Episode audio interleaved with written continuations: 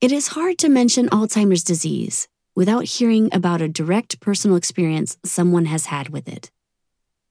This is not surprising because an estimated 6.2 million Americans, one in nine people aged 65 and older, suffer from this affliction. Between the years 2000 and 2019, deaths from Alzheimer's disease increased 145%.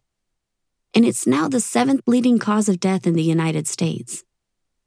Not only is this alarming, but it's projected that 12.7 million people will have Alzheimer's dementia by 2050. But what is Alzheimer's disease? And how is it different from general cognitive decline and dementia? Note from Laura Morris I've compiled chapters 1 through 4 from my mother's notes. For purposes of clarity, I've kept them in her voice.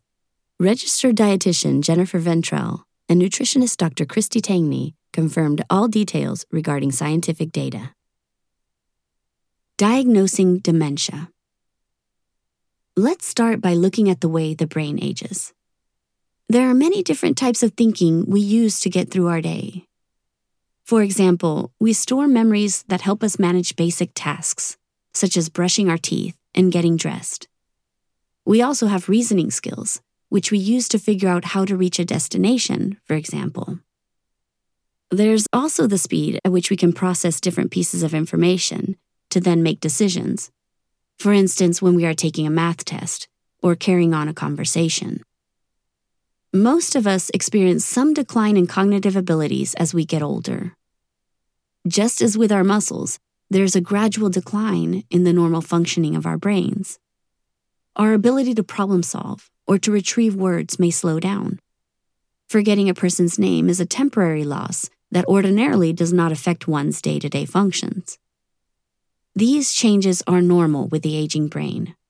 We call this cognitive decline.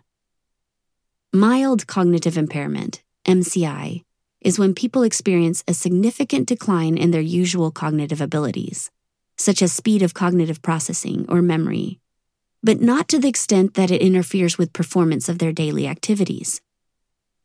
People with MCI are still able to take care of their usual responsibilities.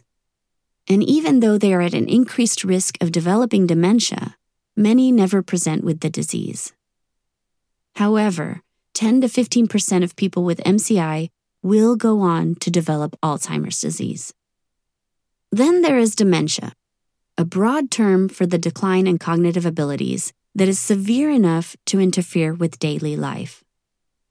This could mean forgetting how to use a can opener or not being able to balance a checkbook.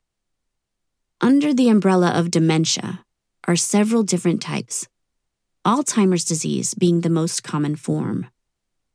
The second most common is vascular dementia, which is caused by strokes and conditions involving the cardiovascular system. Vascular dementia is more likely to present as an abrupt decrease in cognitive abilities, which is a lot different from the slow, progressive decline that we see with Alzheimer's. Symptoms, like the inability to use language appropriately, can appear in just a few days. The third common type of dementia is Lewy body dementia. This occurs when protein deposits called Lewy bodies accumulate in the neurons of the brain, causing those neurons to die. People with Lewy body dementia might have visual hallucinations and changes in alertness and attention. Some symptoms, like rigid muscles, slow movement, walking difficulty, and tremors, can mimic those of Parkinson's disease. Keep in mind that a number of treatable conditions can cause symptoms similar to those of dementia, such as depression, drug use and drug interactions, thyroid issues, alcohol abuse, dehydration, and vitamin deficiencies. It's important to see a neurologist if you are having trouble with your thinking abilities so you can be properly evaluated for these conditions.